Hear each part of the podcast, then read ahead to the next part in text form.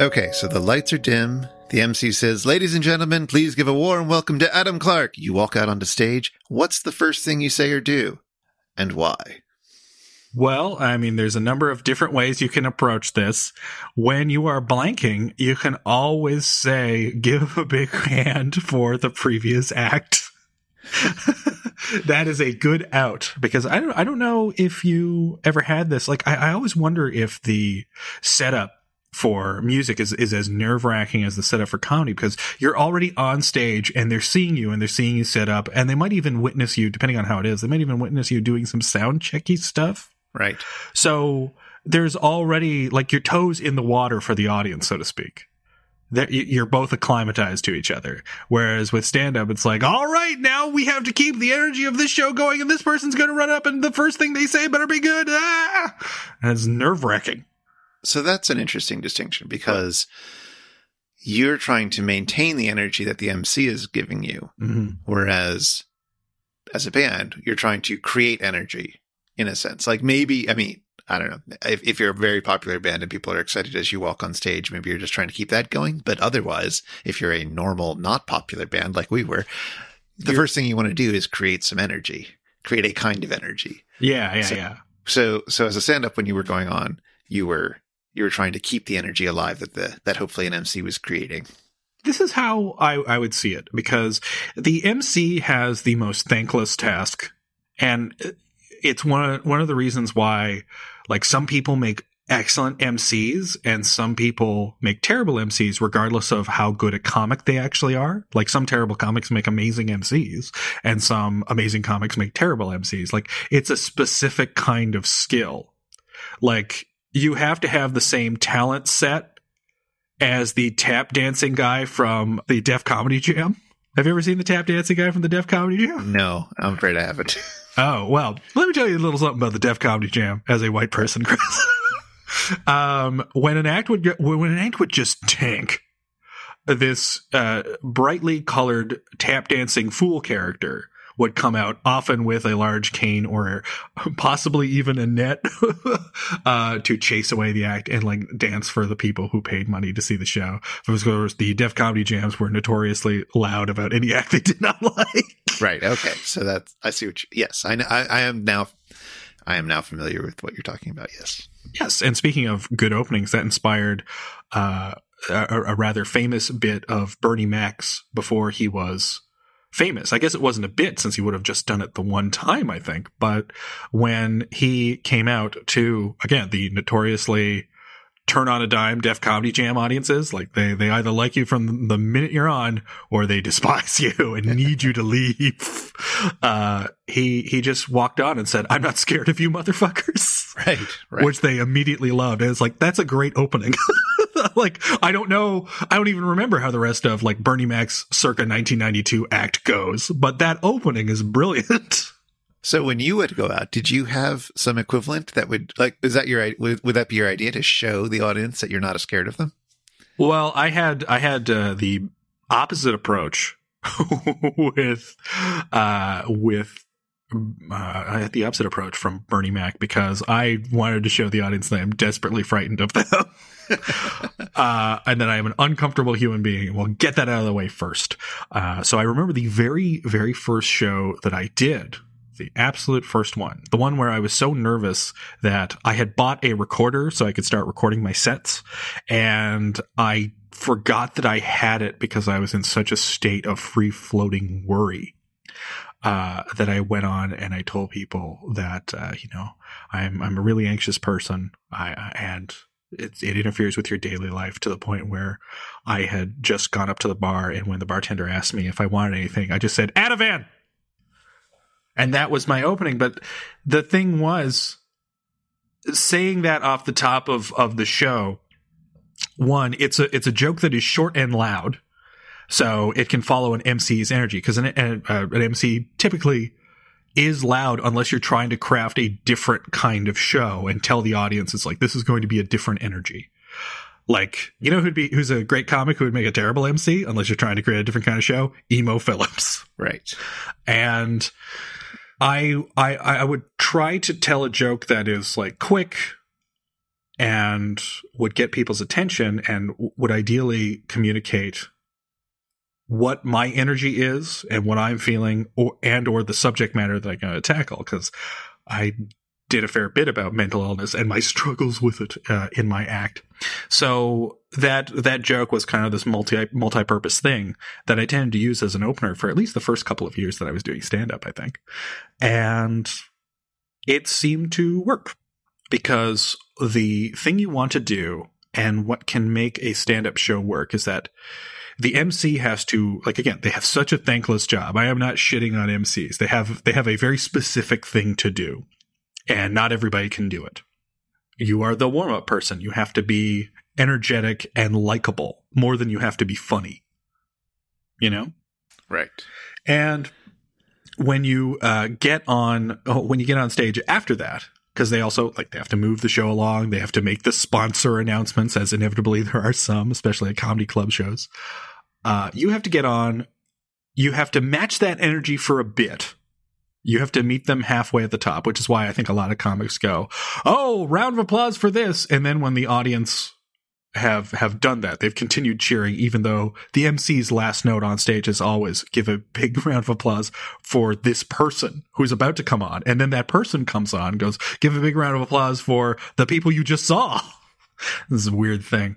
Uh, but what you have to do if you have a joke is you have to state your joke and it has to be like different enough so that you can pivot off of it and go to whatever your energy is. If it's like a more medium energy or low energy kind of act, or it's going to go into some weird territory. It might be more cerebral. It might be dirtier than the MC. It might be clean if the MC is dirty, etc. So for those first few years, you always led with the same joke. Uh, I mean, always no, but if it, if it was a show that I knew that I was going to be watched by more than just comics, uh, and if there was a, uh, you know, if there was a large crowd of people who I was fairly confident had not seen me before, or at least had not seen me in a while, yeah, that was that was a joke that I would open with. Uh, if if you're at a show that is predominantly comic or is is mixed or small, I always felt that that was a safe place to open with the first joke that you wrote that you're excited about, like the newest thing that you are aching to say. Because it would be freshest for the audience? That, and also your excitement in telling it, I find papers over the cracks in the writing. Like, you would be so pumped to do this bit that you concocted that the bit itself might not actually be that coherent yet. It might be this thing that is a really waffly idea that is not fully formed. But, you know, you're coming on stage, they have no impression of you. And the first thing they get is you biting your tongue, trying to say this thing that makes you laugh that you probably could not explain fully. And you're going to kind of waffle with it on stage. And then once you've gotten that out of the way, if they're with you for a little bit, which they tended to be, then you would follow up with something a bit more polished that you've, you know, added a new tag to or reorganized in some way. So it, it, for smaller shows and for open mics, it was more fun to open with what's the newest thing I'm excited about. Hmm. But also, so it's like openers have a bunch of different purposes. Uh, an opener for comics like I said, if you're if you're at an open mic or you're at a show that is predominantly people who have seen you before, whether they're in the quote unquote industry or not, uh, open with something new. Open with something new that you are excited about, and they'll be like, "Oh, there's going to be new shit," and it's like it doesn't matter if it's going to be fifty percent your act.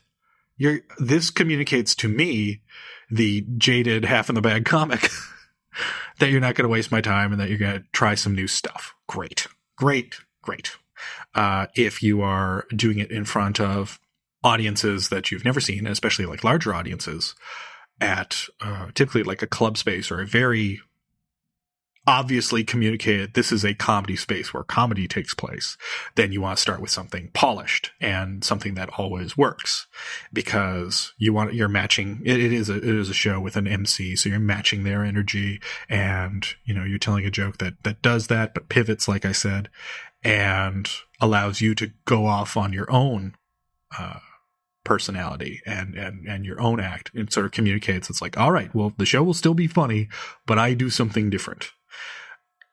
And yeah, that, that, that would, that I think would, would tend to be it.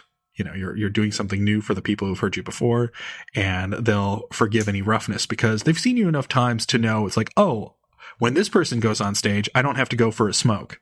It's interesting because just thinking about the, how I constructed music sets, the problem of repeating yourself is not a problem, right? Yeah, people love music.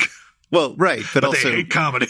the way that even vaguely pop music works is through repetition, is through hearing it again, and the kinds of comforts and and new things that emerge from that. So you, uh, we would start with a song that would be something that was seemingly liked by most of our fans, but never start with the big hit.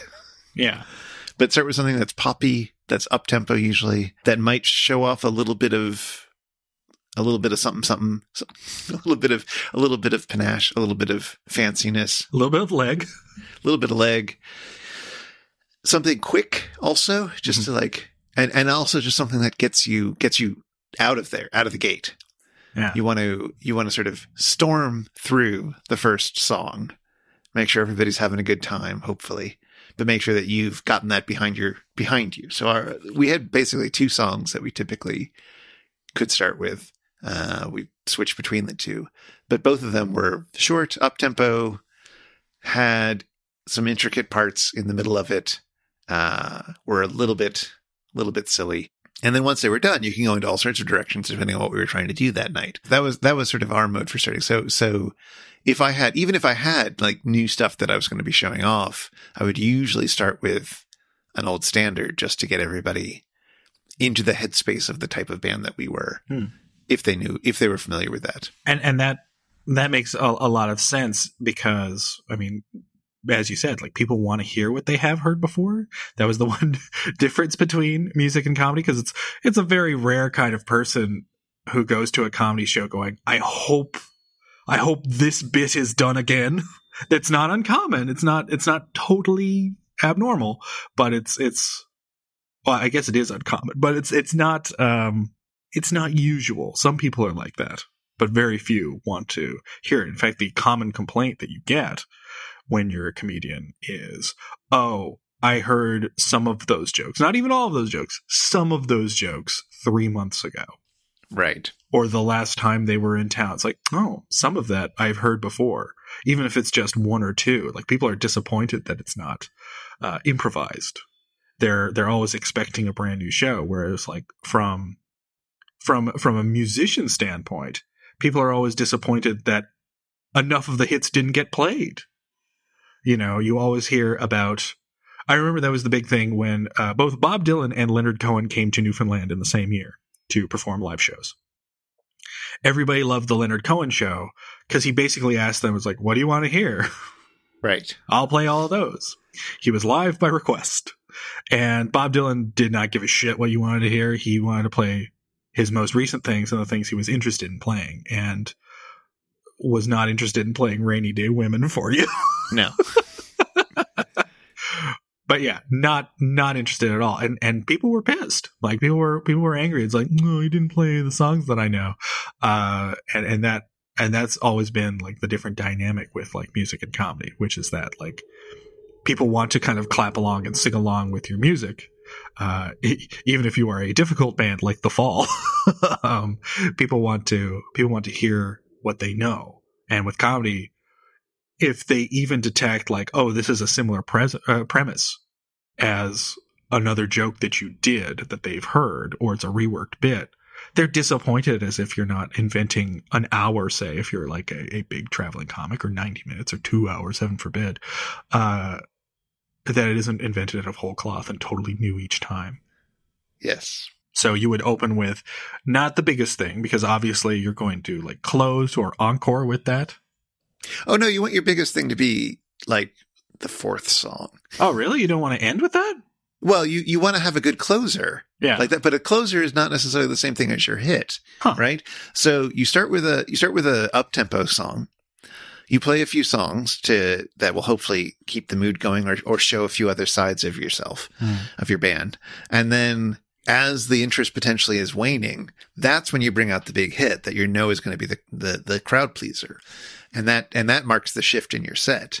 And then you have some big thing that works as a closer. And to work as a closer, you want something that is, uh, it can be, you know, there are up closers that are up and closers that are down, but you want it to either really bring if it's if it's a down closer you really want to bring the feeling to a to a point to like Mhm. Get everybody nice and sad and end on a quiet note of despair let's say Okay. or you can have a big up tempo one which you want to have like a really nice you want to blow out right you want to have something where the chorus goes on and on at the end or there can be some craziness or or in the in like a, a, a ludicrous guitar solo or or equivalent uh you want to have something big and and brassy, which which you know is, is hopefully also going to be somewhat of a hit. But you don't you don't necessarily want to end with the song that most people are most excited about seeing you for. You want that to be reasonably early on. Yeah, I mean, that, okay, I can I can understand that, and you, so it is all about crafting kind of like the theme, well, maybe not theme, but the tone of the show. Right. And also it's not I mean comedy sets tend to You can't end sad with comedy. I mean, well, you, can, but but not many people choose to, I guess. Yeah. Um, but also a sort of quote unquote well crafted comedy set, especially one that's longer than five minutes. Hmm. Like the ending pulls together a bunch of threads from throughout the, the performance. Often yeah, it, can. That's one approach. But in other words, there's a sense that you're everything that you've been doing is building up to this moment, or you pull that sneaky callback at the very end, or something like that that make that that ties it all up with a bow. And that's not usually a sort of thing you can get away with in music because your songs don't relate to each other. They can't sort of call on the other songs that you've played in quite the same way. So there's a sense that you you you're building to a crescendo, I would think, in most comedy sets that you're you are ending big and you want to end on your strongest material. I mean, typically, yes. The advice that was usually passed around among comics was start with your second best joke and end with your best joke, Hmm. Whatever that would be. Which was interesting because you'd usually hear that naturally when you were starting out as a comic. And I don't think you have a second best joke, let alone a best joke. You're just flailing and hoping something sticks or sticks. That's also the advice that they give to how to construct a good sentence. Is the most important stuff goes at the end, the next most important stuff goes at the very beginning, and the middle stuff nobody's going to read. Yeah. I like that even the, just the middle portion of a sentence is TLDR. Exactly, it is. And now, how long exactly, in ter- terms of years, were you playing as the minor thirds uh, um, through your storied history? let me think. We were playing for when did our first album come out? Two thousand two. So we were playing for six years as a band. Basically, yeah, six years. And so during that time, how, like, how often were you changing up your openers? Or did you always open the same for six years? Well, I didn't have those. The songs that the two songs that became our standard openers were not the first songs we wrote, as you might imagine. But we would switch it up sometimes, even after we'd written those two songs and those sort of had become established as the ones we would start with. Like you try out different things, of course, but but they were pretty solid. Like we felt I felt pretty confident about those two. Ending songs were all over the map. Like I think there was one one particular song that we ended with more than others, but I feel like we had a few. Now I need, now I just want to run the numbers. Now I just want to sit back, look over the hundred or whatever number of shows we did and figure out exactly what was our most common openers and what was our most common closers. Should have done that before the podcast, but I didn't think about that. ah, so you get to hear us planning on air. Where is my, where's my list of shows? Well, we started with one of them there.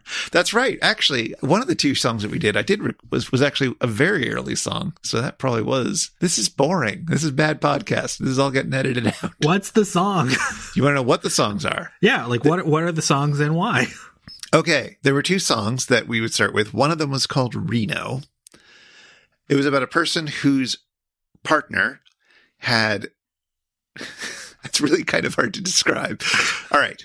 Imagine you've got a partner and one day they look vaguely unwell. And so you decide that they are about to die and you must leave now. Uh, okay. It, it was several steps of mental processing removed from the I shot a man in Reno just to watch him die Mhm. bit. But it was, uh, the chorus was, You're going to die. You're going to die. And I'm not going to let you take me with you. You're going to die. uh, Etc.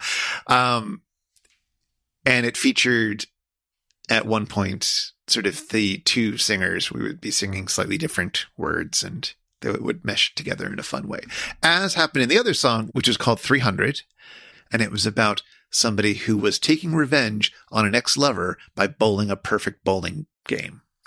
Right. That that that tale is old as time. These are the types of songs we wrote, or I wrote.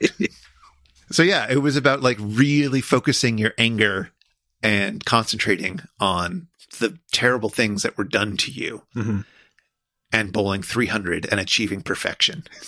I see. So it sounds to me that by choosing either of these songs as your opener, you're telling the audience we're not going to take ourselves too seriously, and there's going to be a sense of humor that is tongue ever so slightly out of cheek about it. Yeah. And again, 300 also had me, like the chorus was me sort of intensely singing 300 while Charlotte would be singing a sort of backing line of, uh, we shall see perfection in our lifetime. We shall seek revenge at the same time. Huh. Uh, so they both highlighted the fact that we had two vocalists. They were both probably two minute long songs. They were both very up tempo. There's a nice trumpet part on 300. it was all good. And neither of them ever made it onto an official album. Oh, They they were openers. They were not they were not they didn't fit into any of the album marks. that's an interesting story for another for another time about building an album. Wow. So, despite the fact that you obviously got a response from both of these songs and they got your fans excited about them, they never showed up. Were they ever released though as like singles or on some kind of EP? Yeah, we had a recording of 300 available as a MP3 you could download. It was just kind of a recording that we made while rehearsing. Mm-hmm. So it wasn't the best quality, but it, it did actually capture some of the energy, which is one of the reasons why openers don't always translate well onto albums, is because that type of energy that you create live is sometimes hard to capture. You capture a different type of energy in a recording situation than you do live. That's not related to comedy, I assume. Maybe. no. Um, anyway, those, those were the two. Those those are the plots of the two songs that we would play. I don't know if uh, I don't know if a person listening to them for the first time could even gather what those songs were about. Hmm. They weren't hiding it necessarily, but they're not what you expect from songs. So um, they might, and they're and they're very quick. So catching all the nuance might not have been able to happen. But we, or at least I, as the lead singer for both of those songs, knew what they were about, and I was able to channel the the intensity of those of the scenarios that are being described and hopefully get that intensity across in a way that showed that this is the sort of thing that we're doing and could get you through that opening moment of like we're on stage now what are we going to do? Uh, that brings up another question though about how that relates to comedy is was um I, I guess i'm curious was brevity as important for an opening song for a set as it is in comedy where it's like another rule that you hear a lot of is also in addition to starting with your second best joke your second best joke better be your shortest joke yeah so is it important to play like a short song, like under four minutes, maybe even a two, two and a half minute song, uh, as opposed to uh, starting off with your half hour Led Zeppelin-ish indulgence? so that's the other approach that we would sometimes do is is play a longer song one that starts very quiet and sort of builds over a few minutes easing yourself into the bathtub so to speak okay. that was a thing we did less often, but it's definitely a mood. It's it's it's definitely a way that you can you can work a set list. But but most of the time that wasn't the type of show we were trying to do. I'm curious then, uh, w- would you have the uh, the long song did you did you find that like who benefited most from that? Like the audience or the band? Like would the band kind of get into that and that would put you in a, a good mood for the show? Or was it a audience thing where they would slowly come towards you and get more and more invested in the song but it, it was like a, a weird energy to maintain and didn't kind of like get you on the ground running so to speak? You know what i mean? Like is it better to start excitedly if you're uh, if you're in a band, but what is the best thing for the audience for a music show too? Those are the two things that I'm wondering there. It depends on what kind of band you are, obviously. Yeah. If if what you do are sort of slow jams, then you got to start with that. Uh, it also it depends on the on where the show is taking place. So if it was a house show or an intimate thing, if you if you had a lot of trust with the audience, mm-hmm that they were going to pay attention and that they could you could you could ease them into something, then you could you could get away with a slower opening. It always felt like there were things that you could unlock by doing that. You could express a kind of intimacy by starting slow. By the fact that you weren't doing employing shock and awe tactics to win them over. I always felt like that signaled that we're doing something a bit different tonight and that the right audience would get intrigued by that. Mm-hmm. But it also, I don't know, the short song, it felt like the short up tempo opener was good for both the band and the audience in a general situation. Just because, you know, you get it out of there. You get you get it, you get past it. You get it out of your system. You're you're ending on an up tempo note. You can either pivot then to a slower song, or you can keep the energy going for a bit longer.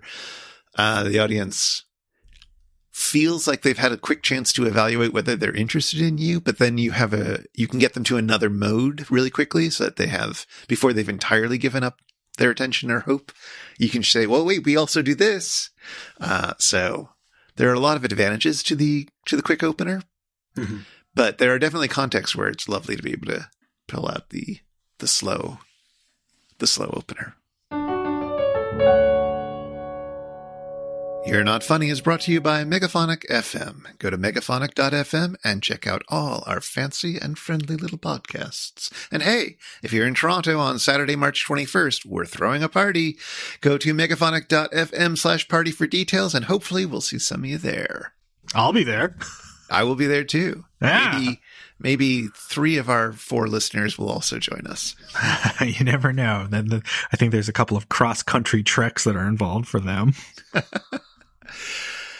All right. This time around, the topic is openers, and I think it's my turn to go first. Sure. In the beginning, God created the heaven and the earth, and God said, Let there be light. And there was light. And God saw the light and thought, Oh, that's a bit bright. Turn it down, turn it down, cried Steve. Sorry, said God. I didn't know you were awake. I wasn't, said Steve. What is that stuff, anyway? I'm calling it light, said God. What do you think? It's too much, said Steve, and he rolled over and tried to go back to sleep. So God separated the light from the dark, and called the darkness night, and curled up with Steve for a bit. On the second day, God separated the sea from the sky, and God showed the sea to Steve, and Steve said, Are you thinking what I'm thinking? And they spent the rest of the day skinny dipping, and so that was pretty good. On the third day, God created land and filled the land with grass and trees. And then Steve wondered if it wasn't all a bit too green, and they spent the rest of the day arguing with each other. But secretly, God suspected that Steve was right. On the fourth day, God made the sun and the stars, and Steve said, Well, that's all well and good, but it doesn't do anything about all that green. And so they had that fight again. On the fifth day, God made fish and whales and birds and filled the sea and the sky with all sorts of creatures and made sure they were all sorts of different colors so Steve would shut up about it. But there were so many different types of fish and birds and such that it was pretty late by the time God finished and Steve had already gone to bed. On the sixth day, God made all the creatures of the land, the cattle, the wombats, the penguins, the wolves, and topped it off by making humans, which looked a bit like Steve, and God wondered if Steve would notice. And so God showed Steve all the animals, and Steve looked over all the animals, but as soon as he saw the cats, he spent the rest of the day watching the cats, and the cats jumped onto the land, and it was cute. And the cats curled to sleep in the sun, and it was cute. And the cats licked each other, and it was so cute. And Steve said, God, you really knocked it out of the park with this one. And God was pleased and forgot all about the humans. And on the seventh day, God rested by taking Steve to that island in Japan with all the cats on it, and it was good. Chris, do you think that funeral directors find child coffins adorable? Is that the whole bit? That was that was that's an opener. Yes, that is a good one. That's a good one. Uh, and before I ask you about that, I'll just I guess communicate the intention. There is that that would essentially lead into both a early bit and a closing bit about death. And I think that that one liner is just designed to signal my approach to it. Right. It tells the audience what they may or may not want to hear for the next, you know, 10 to 20 minutes. Your approach to death is children first. yes, I'm polite that way.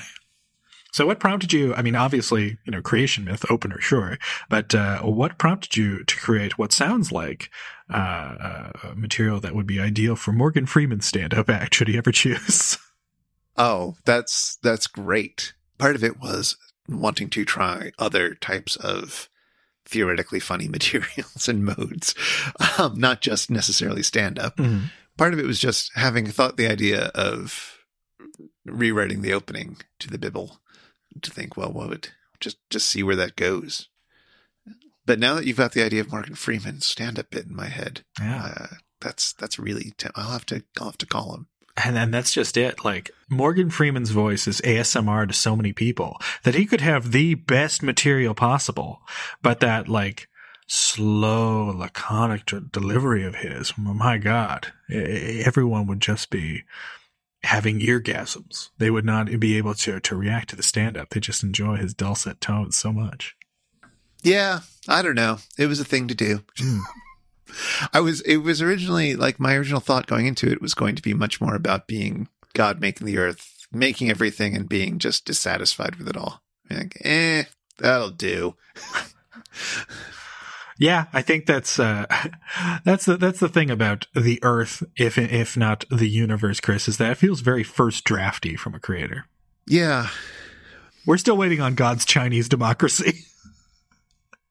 exactly. Um yeah, the original sort of place I was going to was to have um God create the light and then think about how the light is going to cause skin melanomas and how the lack of the light was going to cause vitamin D deficiency and be like, eh, it's fine.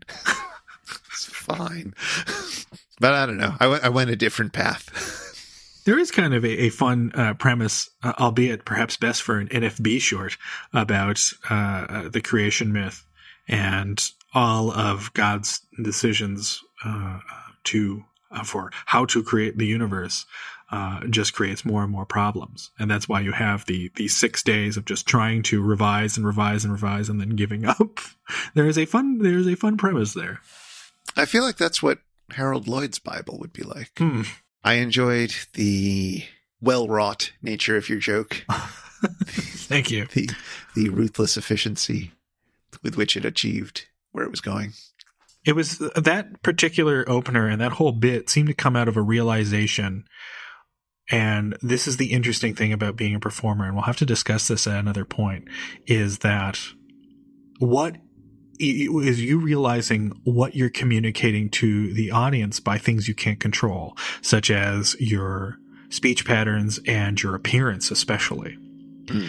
And it occurred to me that what audiences might be seeing based on my my then quite shaggy hair and uh, long and not always kempt beard um and and a fondness for baggy clothes is that I might not appear uh shall we say trustworthy like I, I, I, I had, I had kind of a, a loose, slobby sensibility. And I was like, well, why don't I just emphasize that and make it so that the audience doesn't, does not know whether or not they can, you know, trust me, so to speak, about, they might not agree with all the things that I am going to say. And that's the way I should lead them on from the very beginning.